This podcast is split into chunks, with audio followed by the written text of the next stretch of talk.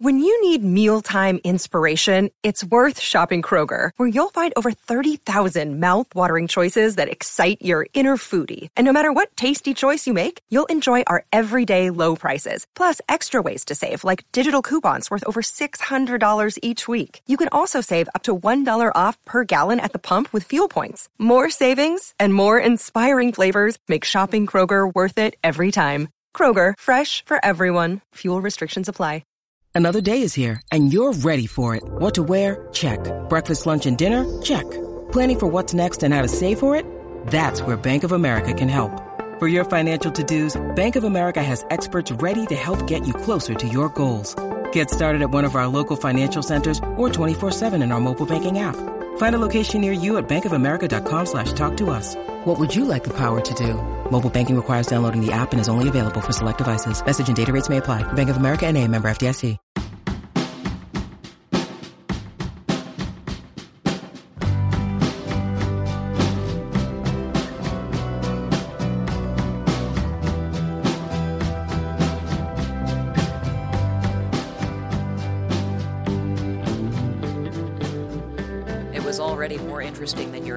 Wednesday when Devendra Banhart stopped by my place here in Brooklyn uh, just recently in early September, just a couple of days before he released an awesome new album called Ma. I think it's his best album in a minute. Kind of a return to form and a reminder of all of the heart and soul in his music. But I digress. It was a weird Wednesday. Why? Because it was September 11th. Here in New York specifically, uh, that just has a weird feel ever since 2001. And on this particular September 11th, we also lost the great, irreplaceable Daniel Johnston. And you'll hear Devendra remark on uh, both of those things. But mostly in this conversation, it was great to get to talk with my dear old friend about stuff we've never gotten to before. You know, you don't always get to ask your friends uh, such nerdy questions as I do in this convo. And you know, Devendra's humble and uh, tried to deflect here and there, but I tried my best to keep us focused on uh, what I was so curious to know about, which is how this incredibly interesting and unique artist ended up sounding the way he does. It turns out some of it was the serendipity of a mistake by a used CD store. So listen for that uh, coming up in this conversation. Also, to follow an interview with David Cross about comedy and music and more. Uh, let's get into it. Episode 35 of LSQ.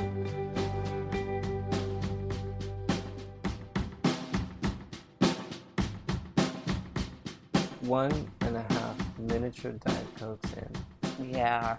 and um, or actually half a Diet Coke in with an, with the Frosty. the auxiliary in the in the in the sidelines, Ready. frosting miniature Diet Coke, awaiting, hmm and you know you're already you're sure where this is going. You're going to need one. You know you're going to need one. It's preemptive. it's planning. It's Yeah, it's- yeah, it's- yeah. I have an mean? unslakable thirst for appreciate that. info about you, Devendra. But you said no, but my- toxic, toxic soda. I say so those two things. I've been yeah, I've been described that exact Toxic same way. Uh, but you just said there's an unshadable sliver of light. There is. I mean, that's like a bestseller. I don't know what that book's about. It could be about anything, but it sounds like one of those real. It's like a real. It's such a. Yeah, it's a paperback mystery. It really is. An unshadable sliver of light. A memoir, a novella, a cookbook.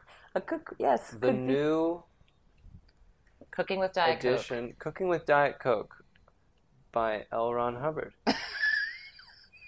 Written by. By L. Ron Skubert.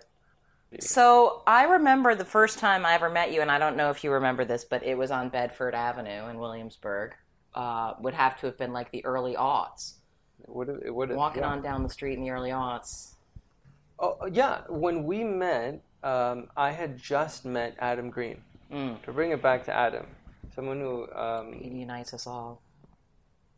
Who is in ISIS. Is that what you said? I said he I- unites us. He unites oh us all. yes, yes. He's and he's still still in ISIS, He still is. and he's the nicest. he loves ISIS. the He also loves ISIS. Ever- oh, they're the nicest. Do you say that they're nicest? Do you think that's ever happened? Oh, you ever seen like? Yeah, they're the Jessica, ni- she's just the nicest. Yeah. And then later you're like, I can't believe it. I, I need to call the cops. Should they show up? Maybe that never ever happened. Like, what's what are the, some of the worst things that have ever happened in history because somebody misheard somebody? That's how I get a lot of my lyrics, is mishearing. people. Right. I go, okay, because then I don't have to really give you credit because I misheard you. I would never ever take a line like an unshadable sliver of light and not ask you permission for it. And then, but, but, but- and I've never actually done that. But what I'll do, and I it recently happened where someone said something I really liked, so I'm gonna put in a song that they said this thing. So so and so said da da da da da. You know, so That's I'm giving you them credit. You give them. yeah, you ask permission. Can I put this line? But also, I'm gonna give you credit in the song.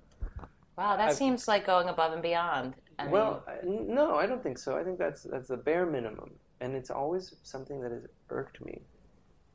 And it's judgmental, and I'm judging. I'm gonna do it. We're old it. friends, and I'm just gonna be a real piece of the real piece of shit that I am, and say that when people don't credit, but don't they don't- say it's a cover, and they Mm. just play a song. mhm. That's weird. yeah. I think that's weird. And I, I was personally, it's an experiential, like, I guess a pet peeve, but it's like I experienced seeing somebody play and just going, that set was fine. But that one song, holy shit. They wrote a song that is one of my favorite songs I've ever heard. This is when I was about like 17. And then Pre Shazam is your point. Yeah, Pre-Shazam. pre Shazam. this is when the world was black and white. and I, you know, a year went by, and I'm going, this person is like basically one of the best songs I've ever heard. And then a year goes by, and I discover uh, John Martyn, and it was a John Martyn song. Of course, it's gonna, it's an amazing song called "May You Never" by John Martyn. I'd never, and I was like, that's the song this person played this whole set. So I just always felt really kind of, I felt kind of gypped, and I felt deceived. I felt really deceived. Did Um, you, but did you did you start by performing other people's songs? Did you learn other a lot of other people's songs before you started writing your own songs? Well, the first show, uh, I, it was a wedding. First show I ever played was a wedding, and I did "Love Me Tender" and "How Great Thou Art." This was what the the the, the I guess it was really the groom and, and the groom. They were friends of yours. They were my roommates, and they Okay. were friends. One of them was a um, Elvis impersonator, and the other one was a um, a comedian, and he was um, uh, disabled, and and so his stand-up name, his name was, or his stand-up, his, and his showbiz name was Sorry, was just- Bob the Crippled Co- Comic. There was, this is already. We've been talking for like three minutes. You're already in number two. Yeah, no, I'm, one. I'm getting there fast. But I'm I'm taking it personally. No, don't listen. I've got a fever, and the only prescription is more cowbell. Um, yeah, but Bob, that was his stage name, Bob the Crippled Comic, and he would make these jokes about about the their their their German Shepherd. Um, but yeah, they got married. They got married in on on, in Dub- on a church that's still there in Duboce Triangle in San Francisco, and I played "How Great Thou Art" and um, "Love Me Tender." But I had the sheet music, and after that, I try to avoid covers because I don't mind forgetting the lyrics of my own songs. But someone else's, you really want to do it justice, and I'm like so nervous about fucking up their lyrics. Right. And it's happened so often that I try to avoid too many covers. But I wish I would love to just do a bunch of covers and remember them and just call them and like But the wedding, you were. I mean, you you were what, like seventeen or eighteen yeah or something? yeah, Yeah. Had you perfor- uh, Was there other forms of performance that that like you were attracted to as a younger kid? Did you did you enjoy yeah putting Bo- on a botany. I wanted to be a I wanted to perform as a, I just wanted to be a botanist. Really? I mean that would have been my other vocation was like I not even that. I don't even have I wasn't even that ambitious. I'd be a botanist's assistant. That actually sounds better even to this day. Where can you just you know I'm gonna take a specimen here, a sample of this plant. Uh, you know, that sounds sort of cool. You're out there in in the rainforest. Listen, and like, dare to dream that you're the full botanist. Wow, yeah, I, I see how it's not the mo- it's not the greatest vote But you know, confidence. at least if you're the deputy, you're less likely to get shot. I sh- well, yeah. I mean, you shot the share. the botanist, but I did not shoot the assistant botanist. Oh man, You I'm know? so sorry. So, Yeah. but as it, but as it, so that was the first time But you played. what- but what's the- your? but- Do you have a go-to karaoke song? Go-to um, karaoke I, song. I have lately been doing uh, Pulp's Common People. Oh, fabulous. Well, I can talk through the You parts that, I'm shaky um, on. There's a version. Uh, Nick Cave sings a version of that song. Have you heard the, that version? I haven't. Yeah, Whoa. Nick. Nick does a version of Common People. It's really cool. It's great. Holy Um, shit! I need to find that. I think about Jarvis often and and how I wanna. I've never met him, Same.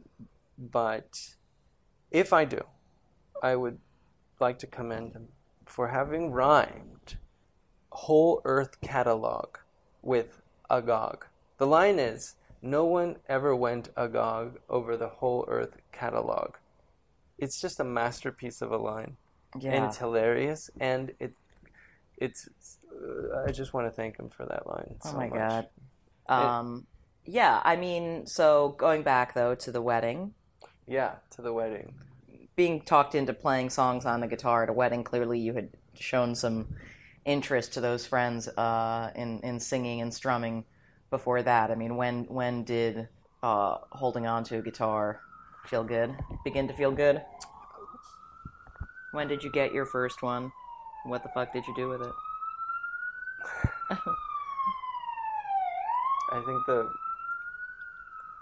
bad podcast guest police are been notified. Um, Yeah, like why did you have? Why were you? Why were you the guy they would ask to play a song at their wedding?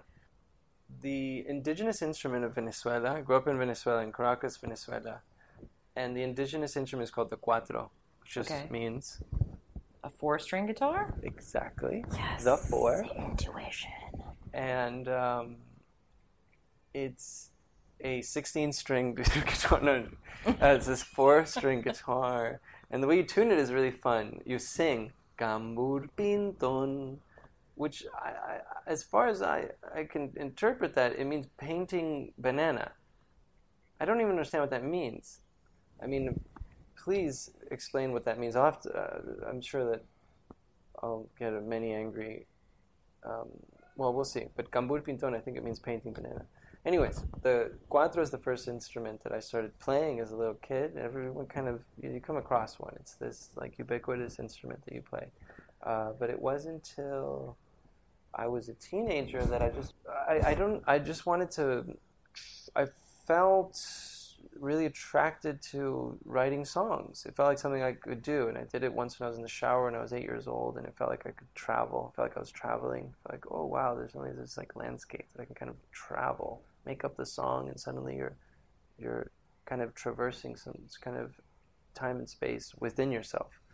And then I'd had this experience when I was like probably 12, and I'm like, I um, want to sing like all these guys around me, but doesn't feel right, and no one's home. My mom goes out, and I just put on one of her dresses and started singing as this, as this kind of woman, and and that felt really good, and so I felt really connected with that side. So singing felt good. I knew I'd like to sing in a certain place within me that kind of got un- unlocked by putting mm-hmm. on my mom's dress, and then writing songs felt fun and felt good. And I'd written one about plastic surgery and about like schnauzers getting plastic surgery, and the chorus was like, "Cause we're all gonna die."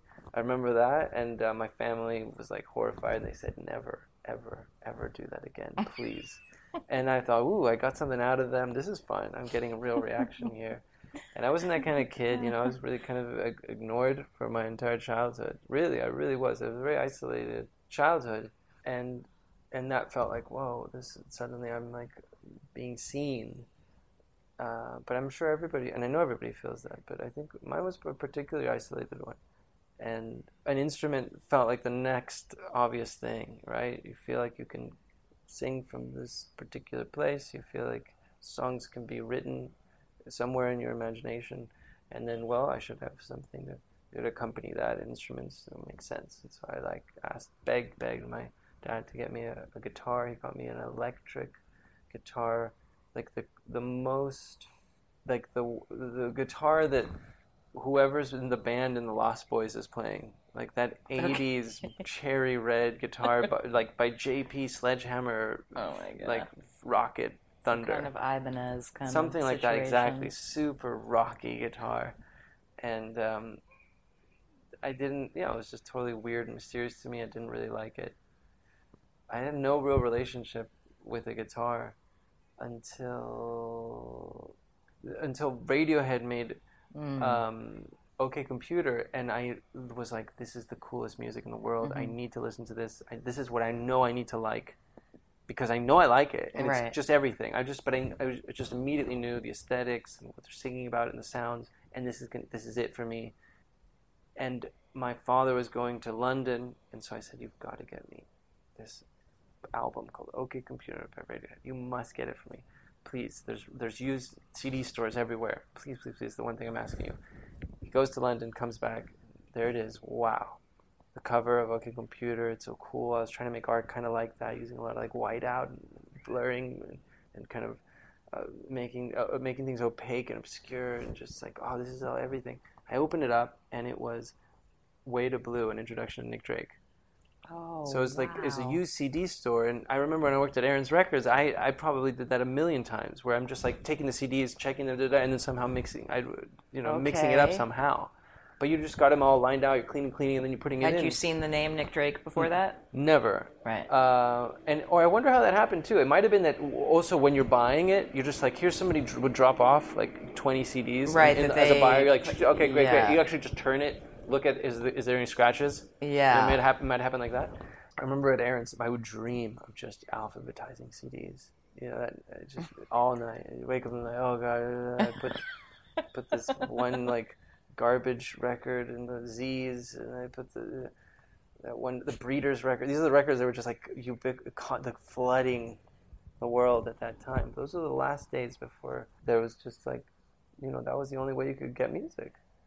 It was really through the radio or buying or buying it. Yeah. It's so wild. Yeah, the used CD market, like that was good. That was a good. But that's going to be the Thing for a next thing. No, for so long cassettes. You know, goodbye cassettes. Yeah. CDs. That's the next one. The next record, I'm just doing just CD. CD only, yeah. Just CDs. Wait, So, so, there's yeah, there's the Nick Drake thing's there, and you listen to that then and instead. and I just that completely I fall in love with playing guitar. I just want to play guitar. I, I- it's, the, it's so beautiful. It blew my mind. It was everything I wanted. The sound, the acoustic voice. guitar, yeah. acoustic, I just wanted to play that instrument. I wanted to be close to the feeling that his his playing was was was um, presenting to me. Yeah. And uh, it's funny because I don't think anyone will ever be able to play like him. Um, so were you disappointed not to get OK Computer? And how long did it take you to finally get OK Computer? Just got it the other day. It's not so bad. um, I got it shortly thereafter, and I loved it. And it was a really important record for, for everyone. For everyone. But it, it but you'll you but it's it, it is of consequence. It turns out that the error of it being a Nick Drake record turned out to be a positive error.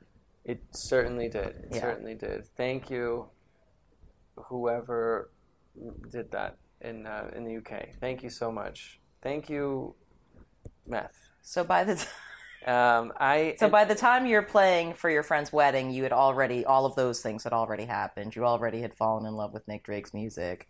You already had figured out like, oh shit, that stuff's hard to play, that kind of thing. exactly. Yeah.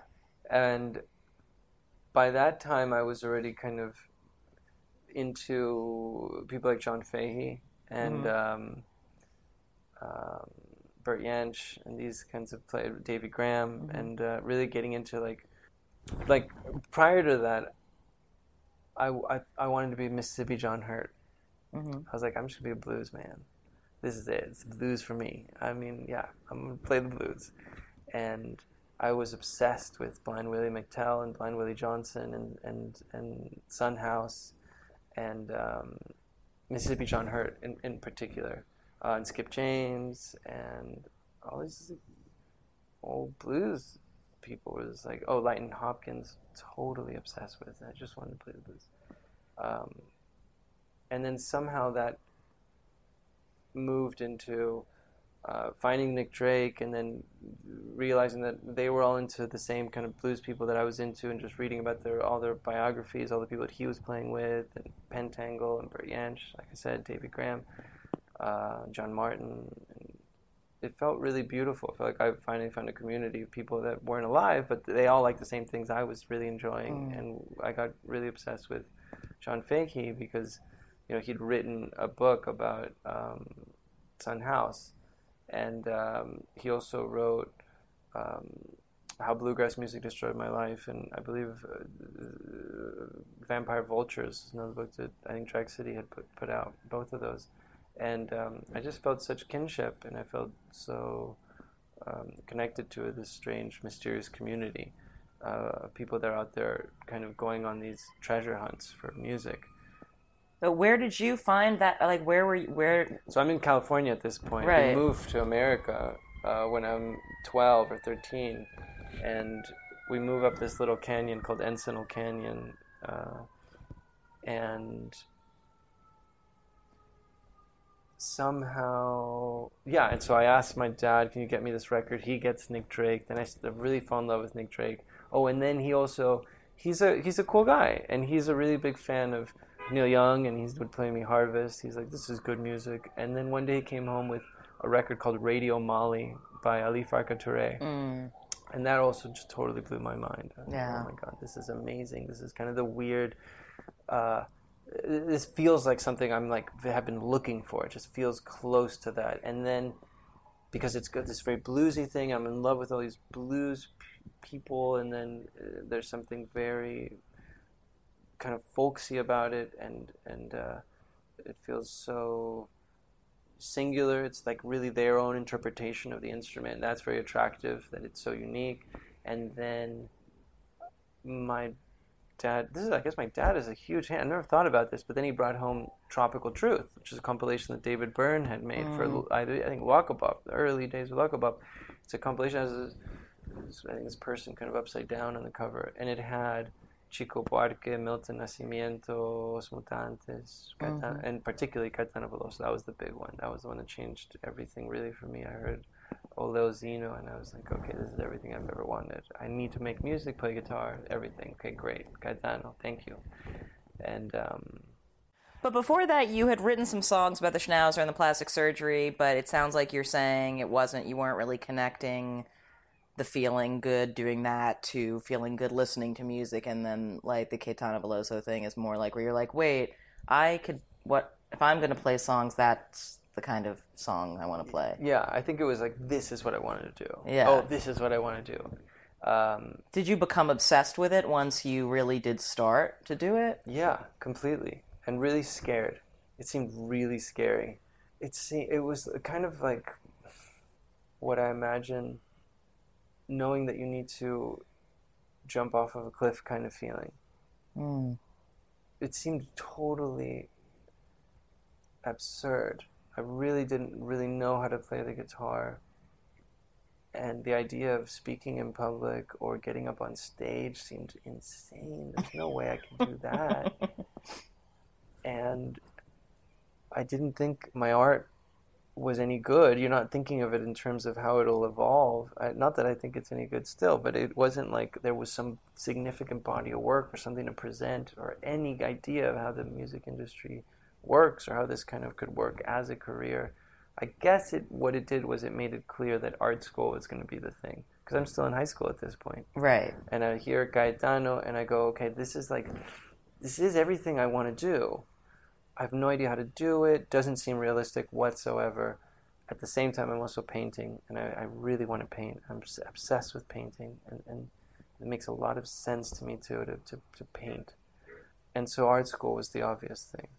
And then I dropped out to make music.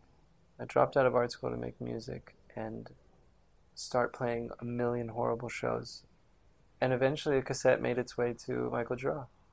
Do you really? I mean, you said sort of in passing that you know, not that you think that what you're doing now is worth anything, but so, um, I just wanted to look at that a little bit more closely. Well, it's not that I'm like, wow, now my How- work how- is good. Right? it's but that- you you you must feel differently in some ways about it now than you did when you when you were starting. at the time, I don't, I didn't see art as as just an ongoing practice. You, I just see these people that are very good at playing their instrument, or at painting, or Mm-hmm. at or at, or at writing, and you just go, wow, there must be this moment you reach and go, now I'm very good at this thing, Mm-hmm. and and that kind of makes sense because there is a path that you you that you take and that you you know you you with discipline you practice and you, get better and better at the thing. But there's no real i think destination with it. And so maybe it's just what i'm i guess what i'm trying to say maybe in a less self-deprecating way is that now i don't have this feeling that there's some oh i've i've understood art it's really this endless vast Right. So you're not thing. looking at it like you're you've failed to get to a destination. You're looking at it like I know that I'll never get to a specific destination. I'll just keep heading in a direction. you just continue with your practice and uh, but at that time you do look at it like it must be some other it's just another planet and another type of creature that can do this thing and so i know this is nuts that i want to do it it was that alien and distant especially being a little kid in venezuela you know and when you come and it's not like you come to america and suddenly you're friends with like a bunch of managers and music industry people or something, you know, I felt just as isolated and that felt just as distant, and just as far away, and just as impossible. And I couldn't imagine doing it in a mainstream kind of way, anyways. You know, I had to discover. I mean, that's why you find something that's considered counterculture underground and you realize that that's where it's all about. That's what it's about. I mean, I remember trying to convince my parents, like, you don't get it no one knows my music. That's cool. I'm really happy. It's a good thing. You know, they didn't start to really get it, so there was like an article or it was in a magazine or something like that. It's it's kind of a sad thing to say, of course. But Well, yeah. How are they? How are they? Everything is niche to parents, but I mean, when did you? How long were you doing it before you started to feel like you had you you were like could see it as a thing on, uh, where it was your thing, and you you're like, I know what this thing is, kind of. I think, well, in high school, I had certain friends that were we were just sharing misery, and we all kind of like that. We we were all very attracted to each other based on on how much on how much we hated high school, and and that was the initial attraction. And they're like, "Oh, you've got some, you know, you're a little different, and I like your vibe, I like your style, and." you know what, what what music do you listen to and i think it was just through high school making a few friends that had a sense of some of what was kind of happening culturally in los angeles and at that time like modest mouse was just starting to Mhm. to, to it, they'd only put out like a 45 Right. i think that had the picture of san francisco on the cover Right. and had right. figure eight on it and i'd never heard anything like that Yeah. and they brought this 45 figure. eight. Oh, this is pretty cool. This is interesting. And then Built to Spill. I mean, maybe, maybe um, Well, Beck would have been right, starting to pop off around then too. Exactly. absolutely.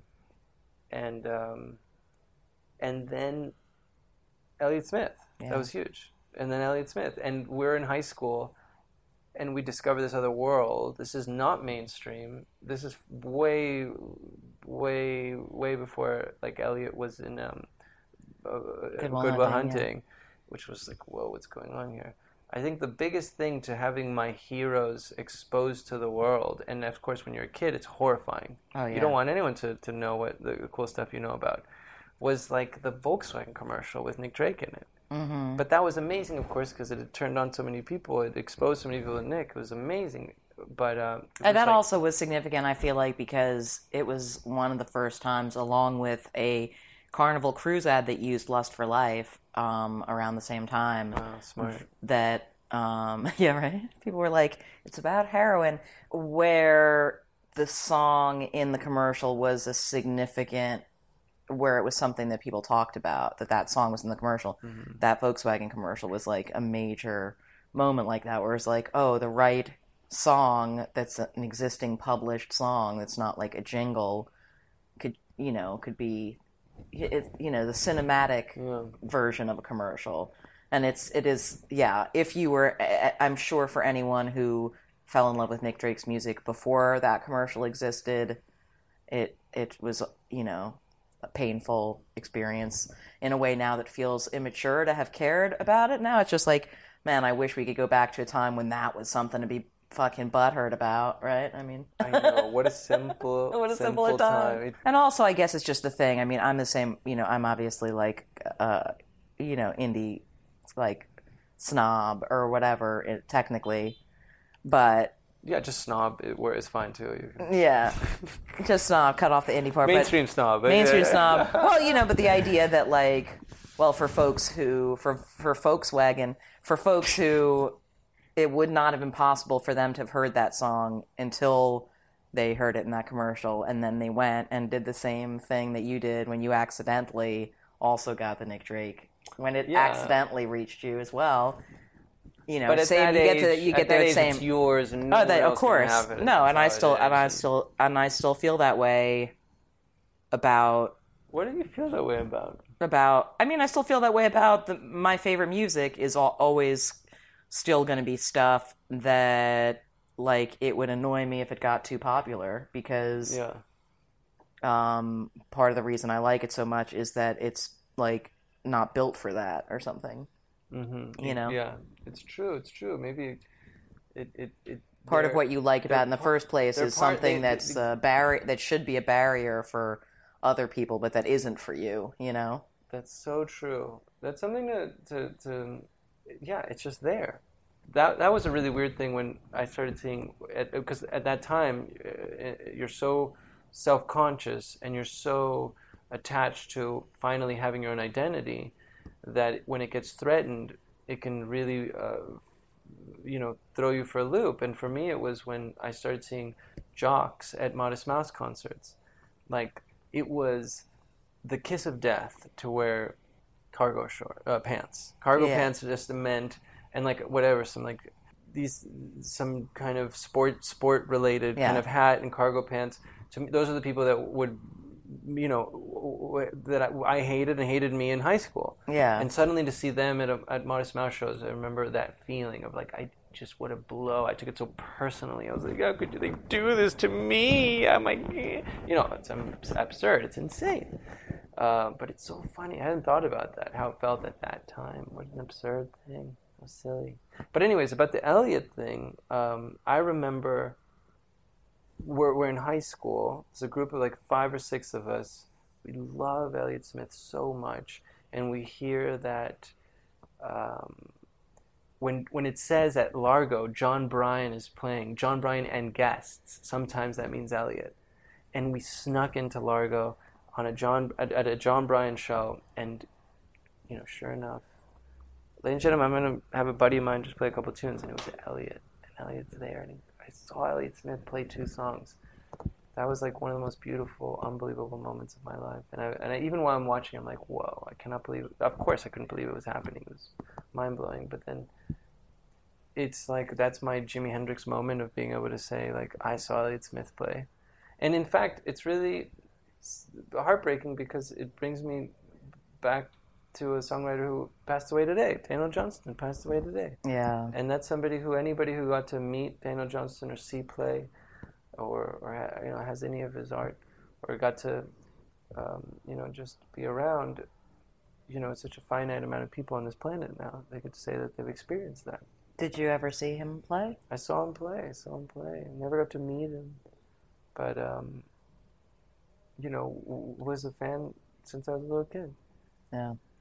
Really one of the great songwriters. Truly one of the great songwriters. And I think definitely I think celebrated by the people in the know, you know, but I still think there's a lot of, of people that that would love his music so much if they heard it. So this is one of the Yeah, if, the, if you haven't, if this is the first time you're hearing that name, get in there.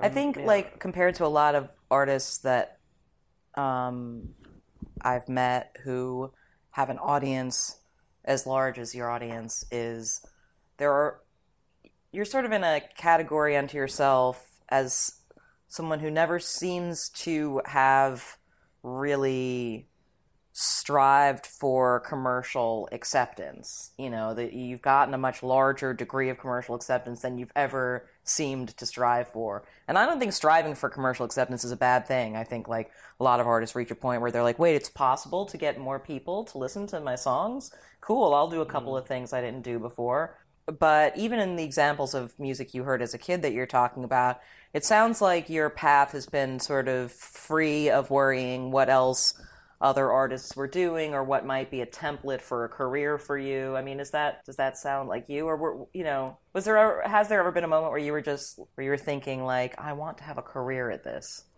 No, no, not not at all. Not at all. Not at all. not at all.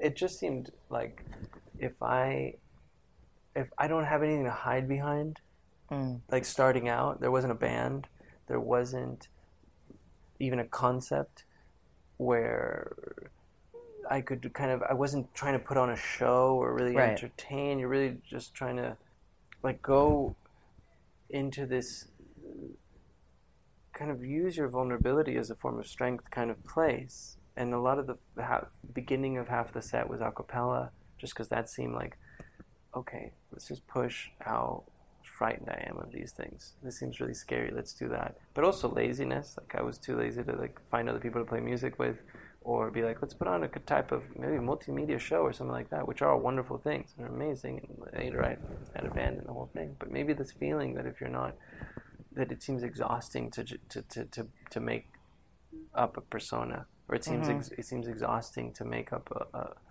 I guess to not just be yourself. It's maybe born out of laziness. It's like really focus on just being yourself. But I'm very. I was fortunate that my friends in high school had, you know, unorthodox taste and were interested in things that maybe weren't getting any radio, were, were definitely not getting any mm-hmm. radio, or at that time, I guess that's about it. Radio exposures. It's kind of this more indie world stuff, which was very valuable at the time. It was very difficult to find. It wasn't a genre on its own Right. and my father had these world taste interests. That's why he got the David Byrne compilation and the Ali Farka Touré and Nusrat Fateh Ali Khan. It's kind of world music, music from different parts of the world that I'd never heard. No, you definitely aren't getting exposed to just walking on the street. So that starts to expand the world to me, and um, I felt like they're all doing their own very different things. You don't have to, you know, that. It seems like they're doing their thing. My, Yeah. and, and that's all. uh, I'm going to do mine.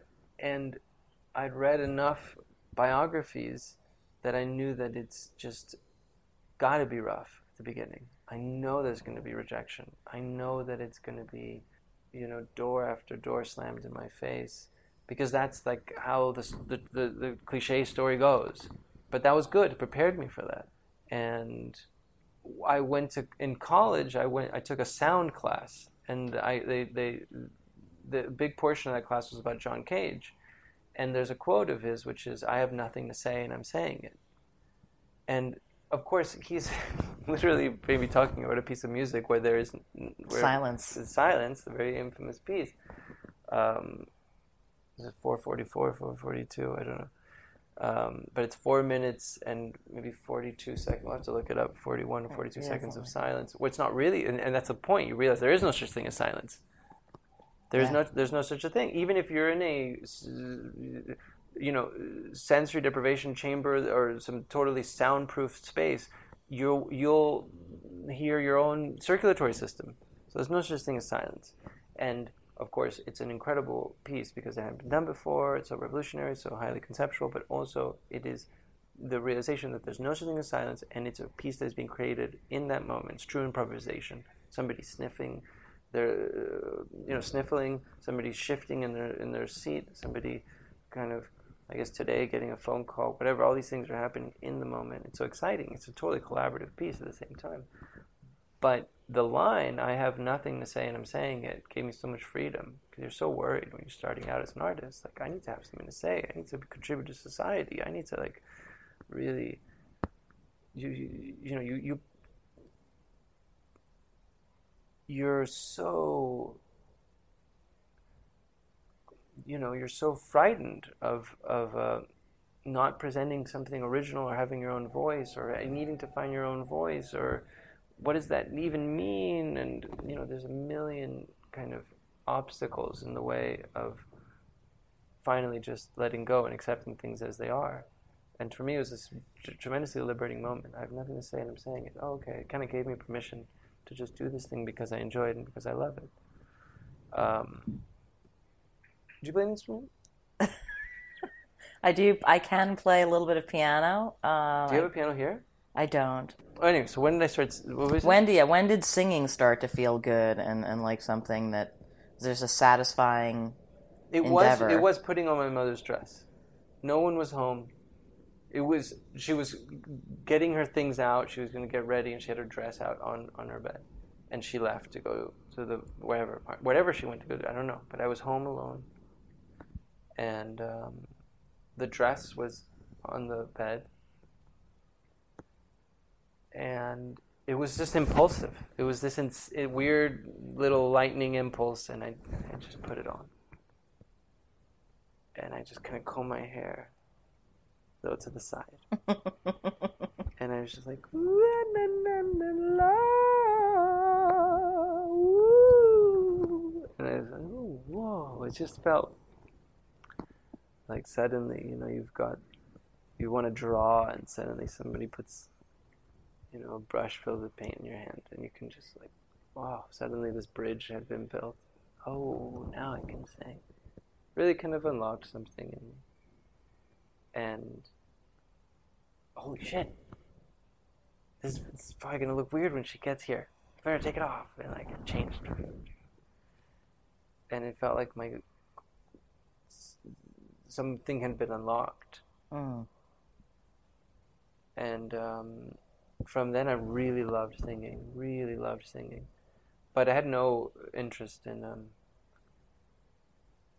really sharing that with anyone. It felt like I'd unlocked something inside of me, a type of energy or a space, and and singing couldn't was could could I could sing now from that place, but it Mhm. wasn't that I wanted to sing around people or in front of people Right. um, and then you know music and and playing an instrument and singing always felt like the platform for words. Like words is, is really where it's at and that's where i feel like i'm when i'm oh i have to work. Okay leave me alone i have to work. It's not me really playing an instrument or, or singing. It's me writing and, and, and i write every day. Every is the, single is day. the melodic part, the, the, the vocal melody part, the singing part, is that is that what, where it starts? it starts with all with the words and then it's and then it becomes okay now let's find some music to clothe the words in. Right. what's going to best reflect these words? And in the er- right before we met i w- moved to san francisco because i went to the san francisco art institute. And i would i was going for interdisciplinary um, i suppose inter- interdisciplinary course. We were doing sculpture some performance sound, poetry, painting, and drawing, uh, and then new genres, uh, which was very mysterious to me, and it still is. It was it was too much, too New genres. New genres was its own thing. Oh, sorry, yeah, Oh, no. yeah. We lost the un, we lost the un, unshadable sliver of of life. still some Diet Coke left. though. We lo- This is even that's even better. So we lo- This is the line. Okay, it's your line and it's fabulous. First line. I'd read the rest of this book. We lost the unshadable sliver of light, but there's still some Diet Coke left. That could end the book. That That could, could yeah. end and start. Maybe it'll start and it's a reprise. That's so good. How many books start and end with the same line? I'm sure a lot, but I can't think of one immediately. Not very well read. Other, I mean, I guess the Bible, but that's the only book I've ever read. So, Does the Bible start and end with the same lines? I've never read the Bible. mm, it's. Am I going to lose podcast subscribers because I've never read the Bible? Well, I thought this was Mad this was this subscribers whole- is dropping off right now. That chick's never read the Bible. I've never read the Bible either, Mm. but there's lines that I really like. Actually, there really are. Man, that that line, I love that. Man, When Jesus was like, dot, man, dot, dot, dot, son, son. man, son. Um. Okay, wait, wait. What the fuck were we saying? We're talking about singing. Oh yeah, singing, and you sang "Common People," I, I "Common sing, Era," bringing it back to the. Bringing it back to me. Um, so yeah, I sing now. I make music now, Mm-hmm, mm-hmm. and um, and I have a guitar. I still play the guitar. It's crazy how little I play music with other people, especially since all my friends are musicians. We have many, many common friends, Indeed. common people. Common people. We have many common people Um, in common. oh, so around the time that we, before, right before we met, I went to San Francisco and San Francisco Art Institute, interdisciplinary arts. But I'm going home after classes to play guitar, and at some club, I met someone named Joanna Newsom, and then they're like, "This is my my partner, Noah Georgeson," and then, "Oh, this is my friend, Lucky Remington," and uh, this is my friend, this is my brother, you know, Pete Newsom, and this is, uh, and, and then, hey, we're all friends. You guys are cool. Let's go to this bookstore. And walk into this bookstore, and oh, who's the guy working there? Didn't you used to be in a band called the Raymond Brake in, in, in, in North Carolina? Yeah, my name's Andy Cabic, but I'm starting thinking of starting a band now. I don't know. What do you think, Vetiver? And this all happened around the same, exactly around That's the same That's what time. everyone said, by the way, literally. And that- that was- I'm Andy Cabic. That's how he talks. Yeah. He still says it to me. I, I'm like, I know you're in Vetiver every time. Hi, hi, I'm Andy Cabic. I'm in Vetiver. I know Andy. And uh, and so Noah is going to Mills for composition, and uh, Joanna's going to Mills too, I, I believe. And both of them are true musicians who actually know how to write music, know how to read music, know how to compose and record music. And I am like so in awe and so amazed and so uh, excited to make these new friends who, who play music. And I asked Noah if he could lend if he'd lend me some recording equipment. He said, "Sure. Here's this four track, but the condition is I want to hear what you do. I want to get a copy of the cassette." So it was this challenge, and also it kind of forbade me from keeping it to myself. Mm. Might have been a good thing, but I always from the beginning had this intention of sharing it, and just thanks to Noah saying that. And then I moved to New York because uh, the cassette gets. I play with Flux and Information Sciences, and, and their drummer at the time was Michael Gira's partner. I was obsessed actually with the Angels of Light. I kind of went backwards. Angels of Light, they, they put out had just put out how, how I Loved You, I think. A beautiful record with a song called Evangeline, which to me was like the best song I'd ever heard. And then I kind of went backwards and I really got into Swans. Um, and I really lost my shit when I found out that Swans had covered Nick Drake's song. Mm. Swans covered Black Eyed Dog. And then I just knew. And actually today it was a real challenge having to pick songs you'd wish you'd written. I chose Joan Armatrading's Willow, but at the top of the right, the runner-up was uh, "Blind" by by Swans, which is a, a perfect song. But anyways, I moved to New York because I get finally somebody writes back. I've written to so many labels, nobody gives a shit. I remember some of the labels are still active. They just rejection letters, no respond, no reply, fine. But finally one does, and he didn't say I want to put out your record. He just said, hey, thanks for the cassette, and that was just enough to, for me to go like, okay, I have to like I have to really do this. And my one friend had moved to New York. I moved, and he's like, I'm this guy Adam Green. He's in the Moldy Peaches. They're really good, and um, they're really a great band. You should check them out. And they're playing with the Strokes, and Strokes at this time are literally the coolest band that has ever existed.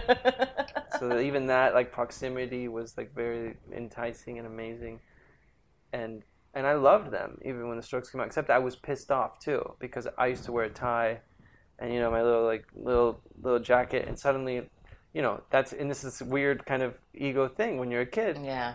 You're like, The- I have the- curly hair, whatever, guys. Nick Drake Volkswagen commercial thing Yeah. where like that's my thing, and then you're walking down the street and someone's like, "Oh, you like the Strokes?" I'm like, "What? No, I'm I like the Velvet Underground. I'm like uh-huh. trying to do I'm trying to rip off Lou Reed here. What are you, you know?" And, but anyways, it's it's this kind of like everyone's neighbors in a weird way. So you have a record coming out on Friday, which we would be loath not to at least Yeah, mention. okay. But also, I'm curious because although this won't come out for a few weeks, we are only two days away from you having a full length album, your tenth studio album, I believe. Sure. Are you do you do you tend to feel excited, a sense of joyful anticipation when you have an album coming out? Are you feeling the 48 hours till my album comes out vibes or what?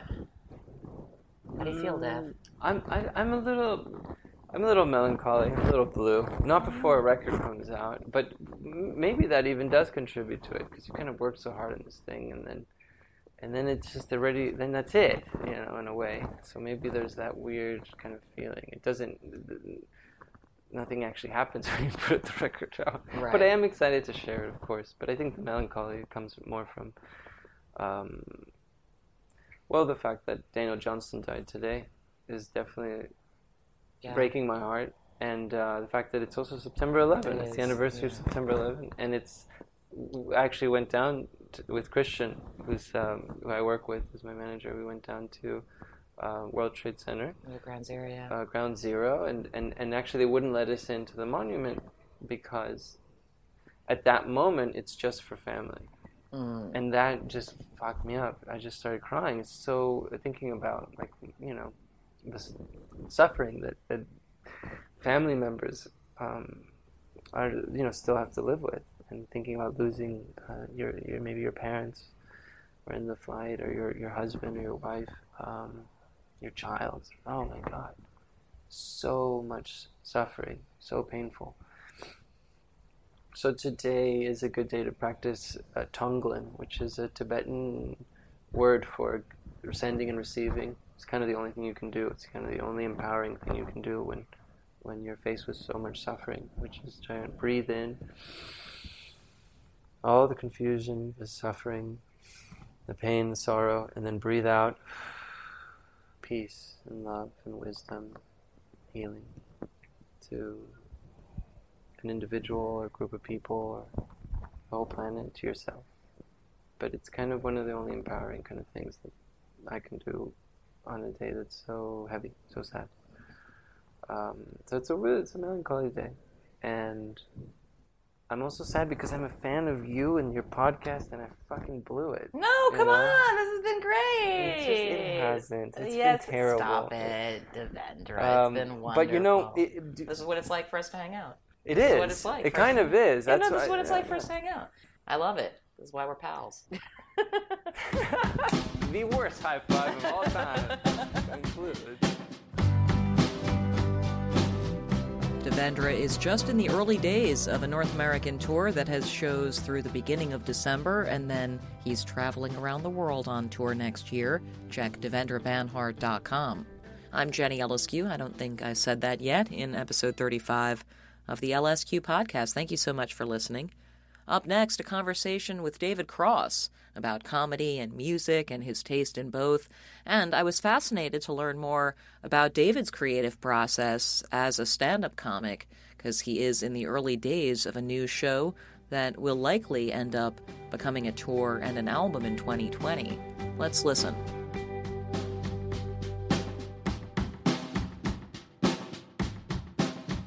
I was interested. Uh, we were emailing about me- you know meeting up to do this, and you're playing a bunch of shows. Playing, I say, as I as I describe a gig. You're playing a bunch of gigs coming up, and I and I asked, you know, might I stop by? And and you explained that it was still early enough in this round of shows that it's not it's too soon. And I'm just was all immediately fascinated by the thought about of the difference between a rock show or a you know a musician's gigs and the way a comic's gigs work and the idea of like kind of jamming out eh, you know for as analogy might go jamming out your material for an audience as a way of like coming up with the song that very well may end up on an album that you release at some point.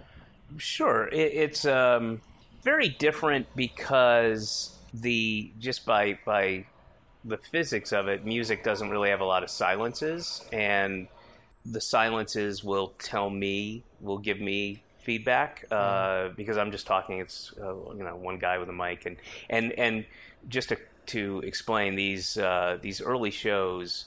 I don't really have material yet. I have some kind of kernels of ideas, little scraps of paper, ideas I write down. I bring sheets of paper up, and I'll go and print stuff out, and and then things will occur to me either while I'm talking or uh, special guest has said something that spurs a memory or makes me think of something, and I'll riff off that. But uh, and talking to the audience, it's very very raw. Sounds dangerous. I don't mean raw in that sense. I mean raw as in you just got a big pile of ingredients on the table, but they're not anything yet. Yeah. You know, and uh, so the the first, I I would say seven shows are probably about as loose a comedy show as you might see because anything that I've got worked out, I don't really I'm not doing right now. I'll bring that out when we get to phase two. There's there's basically three phases to this process. And also, I should say that this is a fairly new process for me. I did it the last tour to, to accrue material for the last tour, and this is it's such a fun thing to do. Also, because there's it's it's so loose and there's so such lowered expectations. I don't feel like an obligation to go kill. You know, it's like um, everybody understands what they're getting into, and I explain it up front. It's also in the kind of advertisement, but um, it's just uh, if I if I have something kind of that's clicking that works, I, I just set it aside. This is all about working out new stuff, and there are several ideas I have that I'll do it twice, maybe three times. I go, that's not working, and then I'll I'll ask the audience questions too, like should I keep working on that? And then like last night, I found a, a completely different angle on something that just I thought was a really good thing to explore, which is why we put so much stock in strangers' recommendations, like waiters and waitresses and people we don't know who say, "Oh, get that dish. Go go to this restaurant, eat that." And people we don't know, you know, friend of a friend, a friend or something,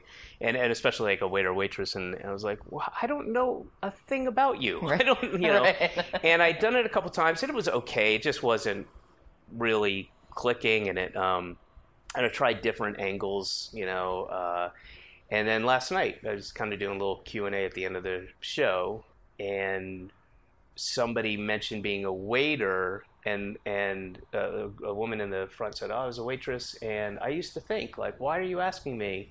And then I and then I was like, "Wait, that should that's how I should do it. I should do it from the the other side, not right. me, but as the waiter." answering that question and then you know the audience is like yeah that's a good idea you know and and so that's it's really good for that kind of stuff because yeah. i cannot and I have tried. I cannot sit down and write jokes to save my life. I'm not a good joke writer. I just my brain doesn't work that way. On stage, stuff occurs to me, and and and I tape everything and then transcribe it and go, well, there's a kernel of something. Anyway, that is to say that the these these first several shows are it's, that's what I'm doing. Right. So that's why I said don't. There's nothing to right. come to yet. Yeah, but that's like, I mean, diehard fans who are yeah. that's that's totally cool, and everybody has a good time, but I, I personally, for people I know, I'd say, you know what? When I move to Littlefield or the Bell House, and these shows start kind of getting a little bit more refined and taking shape, yeah, come down to one of those. You know? Do you find that still uh, that the kernel of if you think there's something here, there's this is funny, there's something here that your instinct about that is usually true. That if you can work on it, that there's the things that seem funny to you immediately, like in the way that a catchy song feels catchy immediately to, to an artist? I would say uh, almost 100% of the time it's true, but only 50% of the time or less am I able to make it work.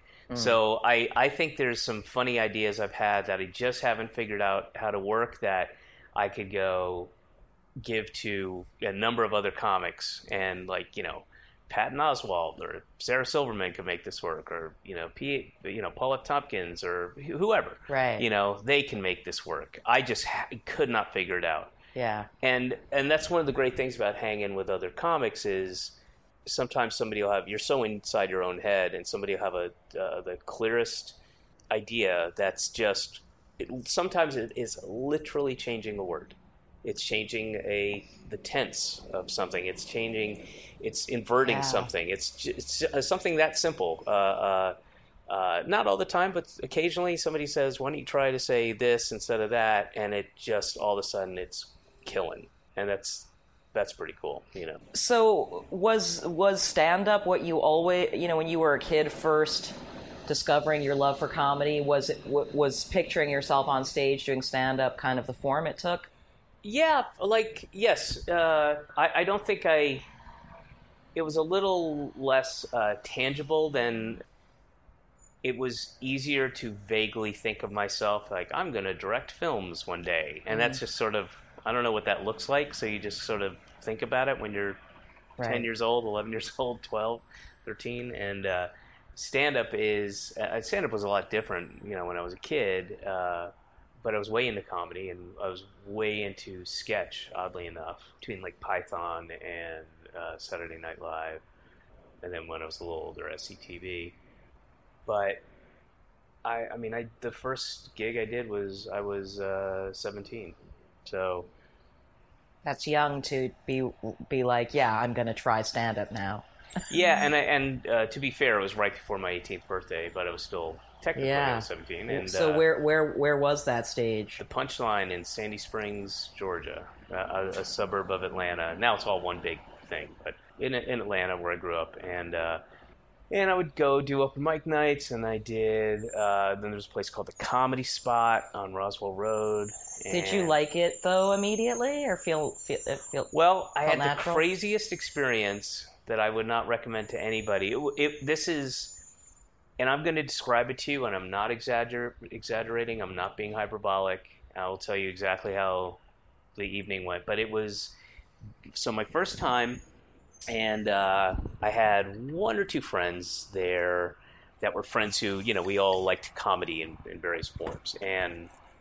I can't remember the guy's name, but there was a guy from New York City who was um, performing that week, and they they'd make some extra money by hanging out on Mondays and Tuesdays. The week is usually um, Wednesday, Thursday, Friday, Saturday, Sunday. You know, two shows, you know, two shows Friday, maybe three shows Saturday, one show Sunday, and then you have the open mic nights, and uh, they you know would stick around and make an extra of whatever 150 bucks and host.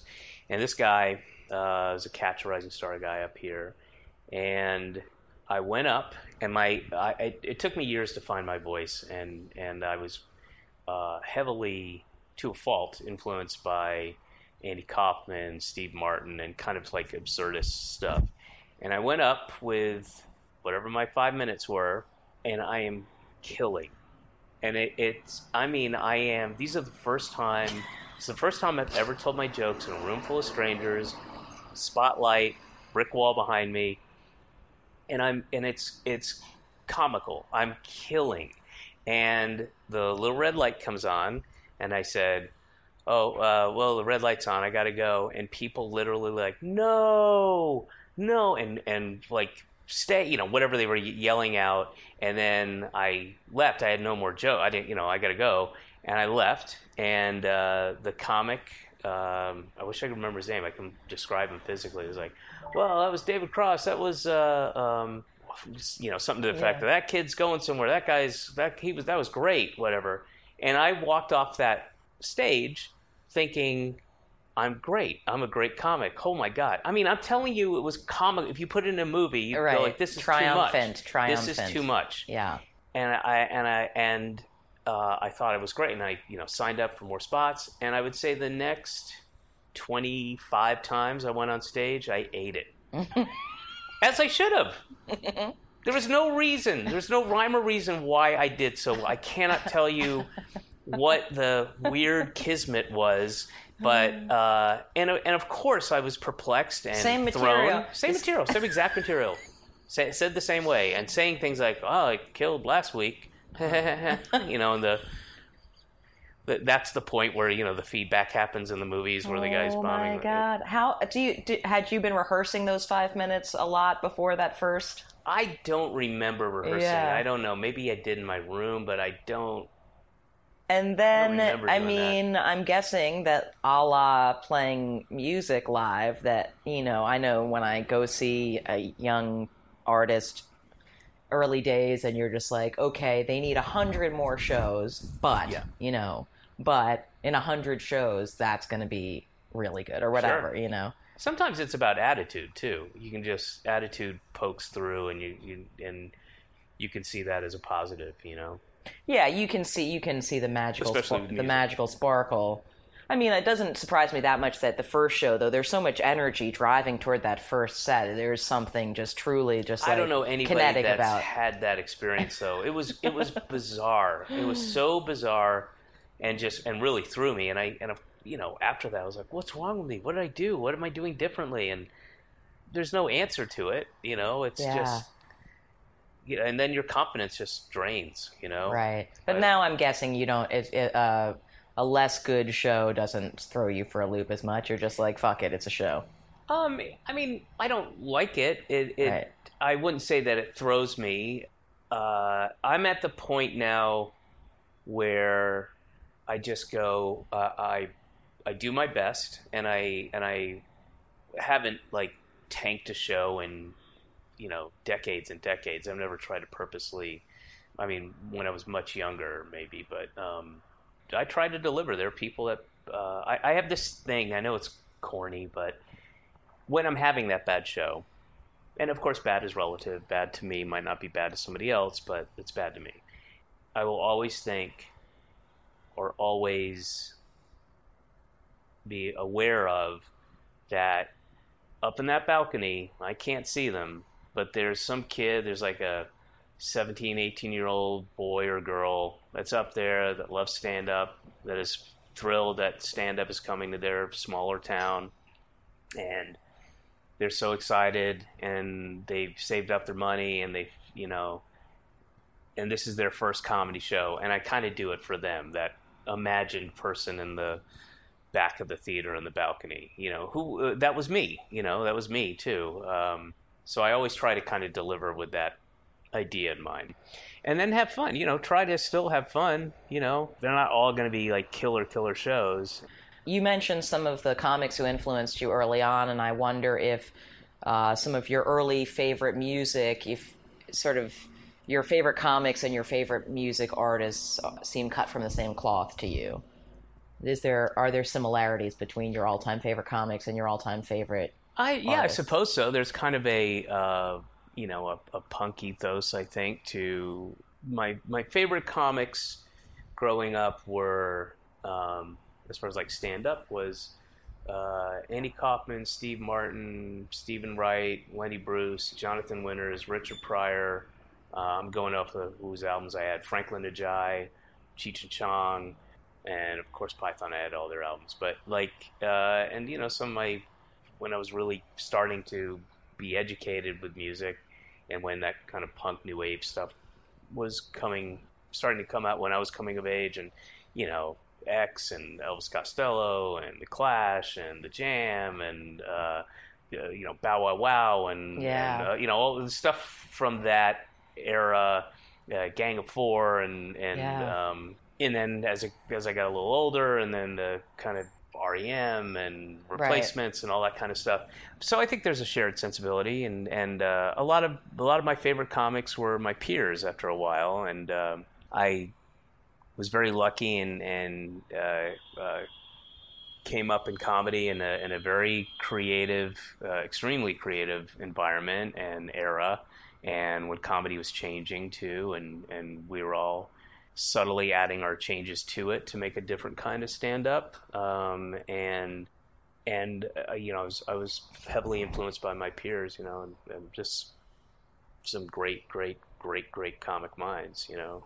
And so, what what was the first music that really kind of told you that you were ser- You know, what was the what was the first music you became obsessed with in The a way that felt different The from Who. other kids? it was right. the Who yeah Yeah. for sure like I can answer that easily uh, you had uh, a couple of rec- a couple of their records. Yeah, my the first I got I got Pinball Wizard as a single, and I think that was a gift or I traded for it or something. Um, and I and I remember my mom and dad, and this is when my dad was still around, so this I would have been about I want to say nine, and we were in Roswell, and they had gone to the theater, and they came back and they told me oh, there's this. Uh, we saw a trailer for a movie that is you're gonna love, and I don't remember myself or anything I was interested in enough at the time to to to understand why they made that connection, but obviously they did.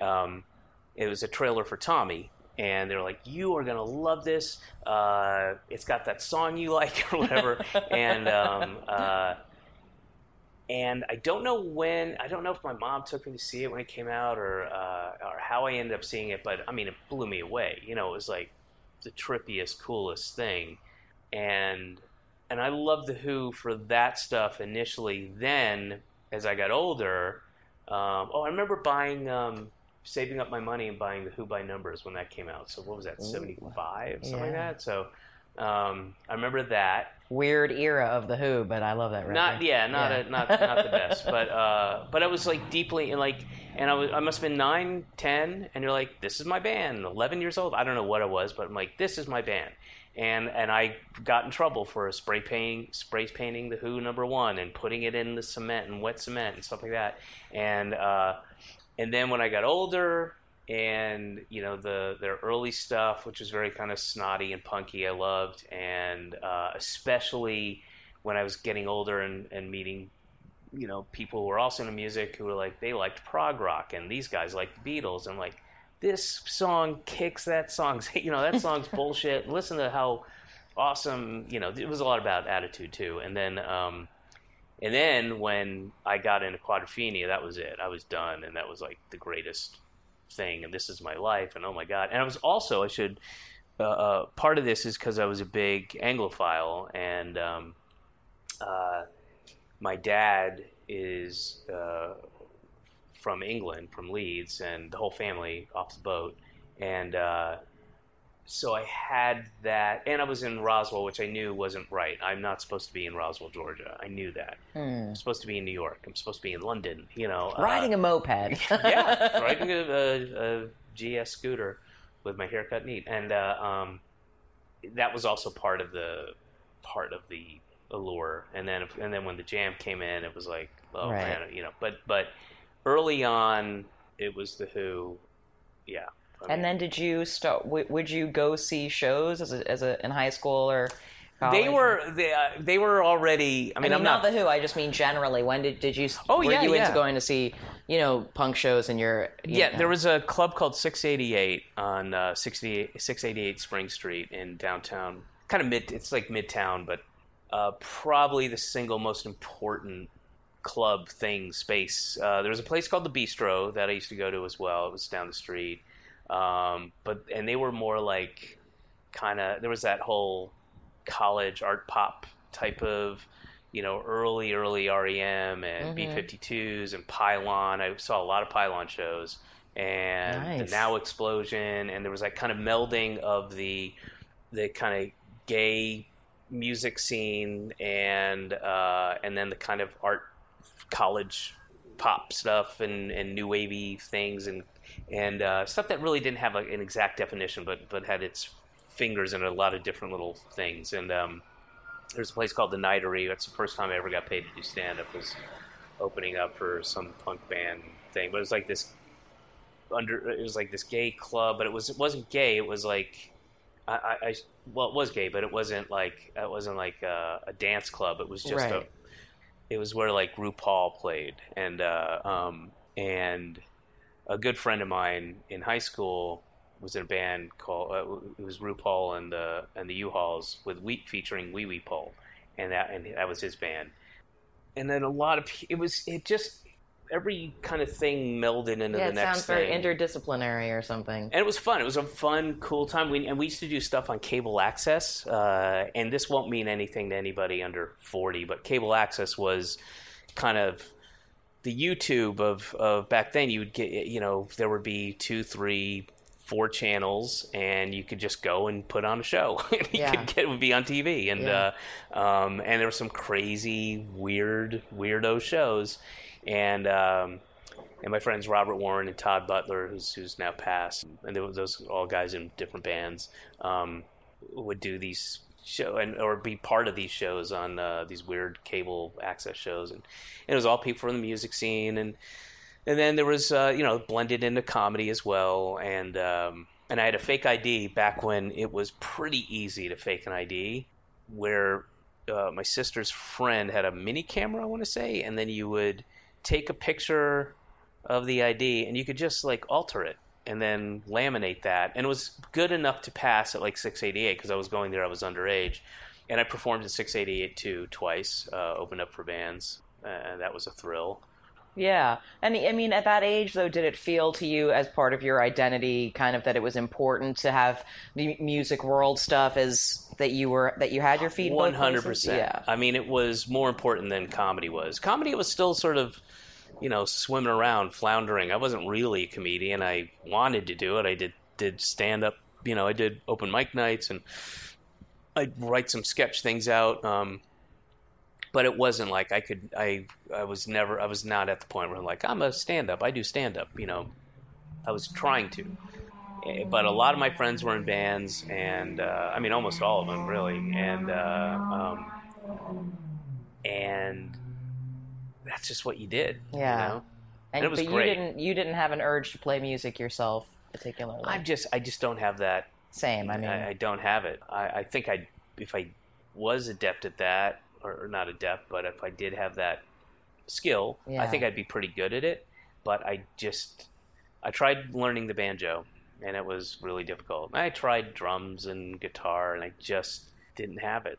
So you're so you're going to be doing this this current show in, in the phases that you've described for the coming months. Should I'll, I'll be doing it if nothing comes up. Uh, it's it's uh, another great thing about doing this stuff is I can always just stop. Uh, I mean, I'll honor the commit my commitment to, to dates that I booked, but um, unless I have to go out of town or you know out of the country to work. But Right. um, but barring that, I can just keep working on material and just you know keep pocketing bits and figuring it out, and then you know, if nothing happens, then uh, I just keep doing it, and I get a new hour, hour and a half together, and I eventually go on a tour. If something does pop up, I'm like, oh, you know, you need to be in Toronto for Right. the winter and spring. I'm like, okay, and I've got all that stuff ready to go, and I'll just pick up where I left off. Yeah. Uh, it's it's just the best thing, and I also, I again, I know it's corny, but I love doing stand up. I love it. I love, um, I love getting up on stage and in all of these forms uh, and doing it. It's a creative outlet. It makes it it helps every part of me and, and my personal life and professional life and and mentally it's a it's healthy and uh, and I I I'm lucky enough to you know live in a place where I can just I literally just bike to these gigs. I you know until the weather gets too fucked up, I just bike to Union Hall or bike to Littlefield or bike to Bell House. That's awesome. Yeah, and I get home, and you know, my my wife will get up with the the kid in the morning if I've had a late night, and you know, and then if not, I get up with her, and uh, uh, it's it's it's just a it's kind of a dream life, you know. And then if I do have to stop, then I'm stopping for ostensibly a good reason,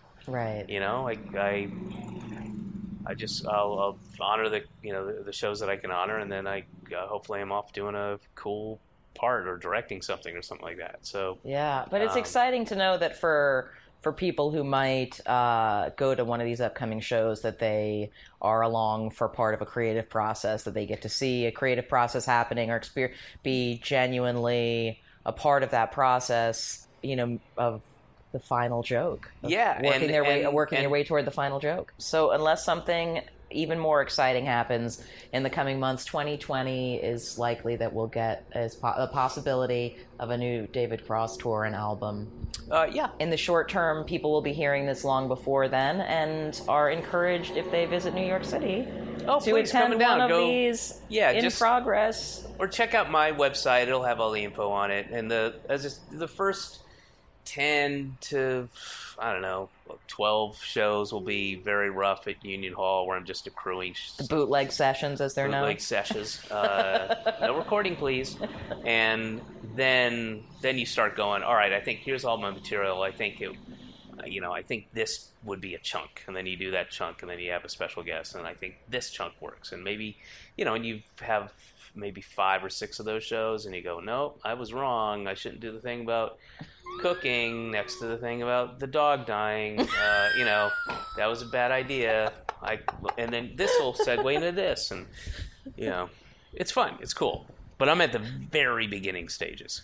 Thank you so much, David, for visiting me for this Uh, podcast interview. Sure, uh, my pleasure. To beautiful day to ride my bike over to Greenpoint.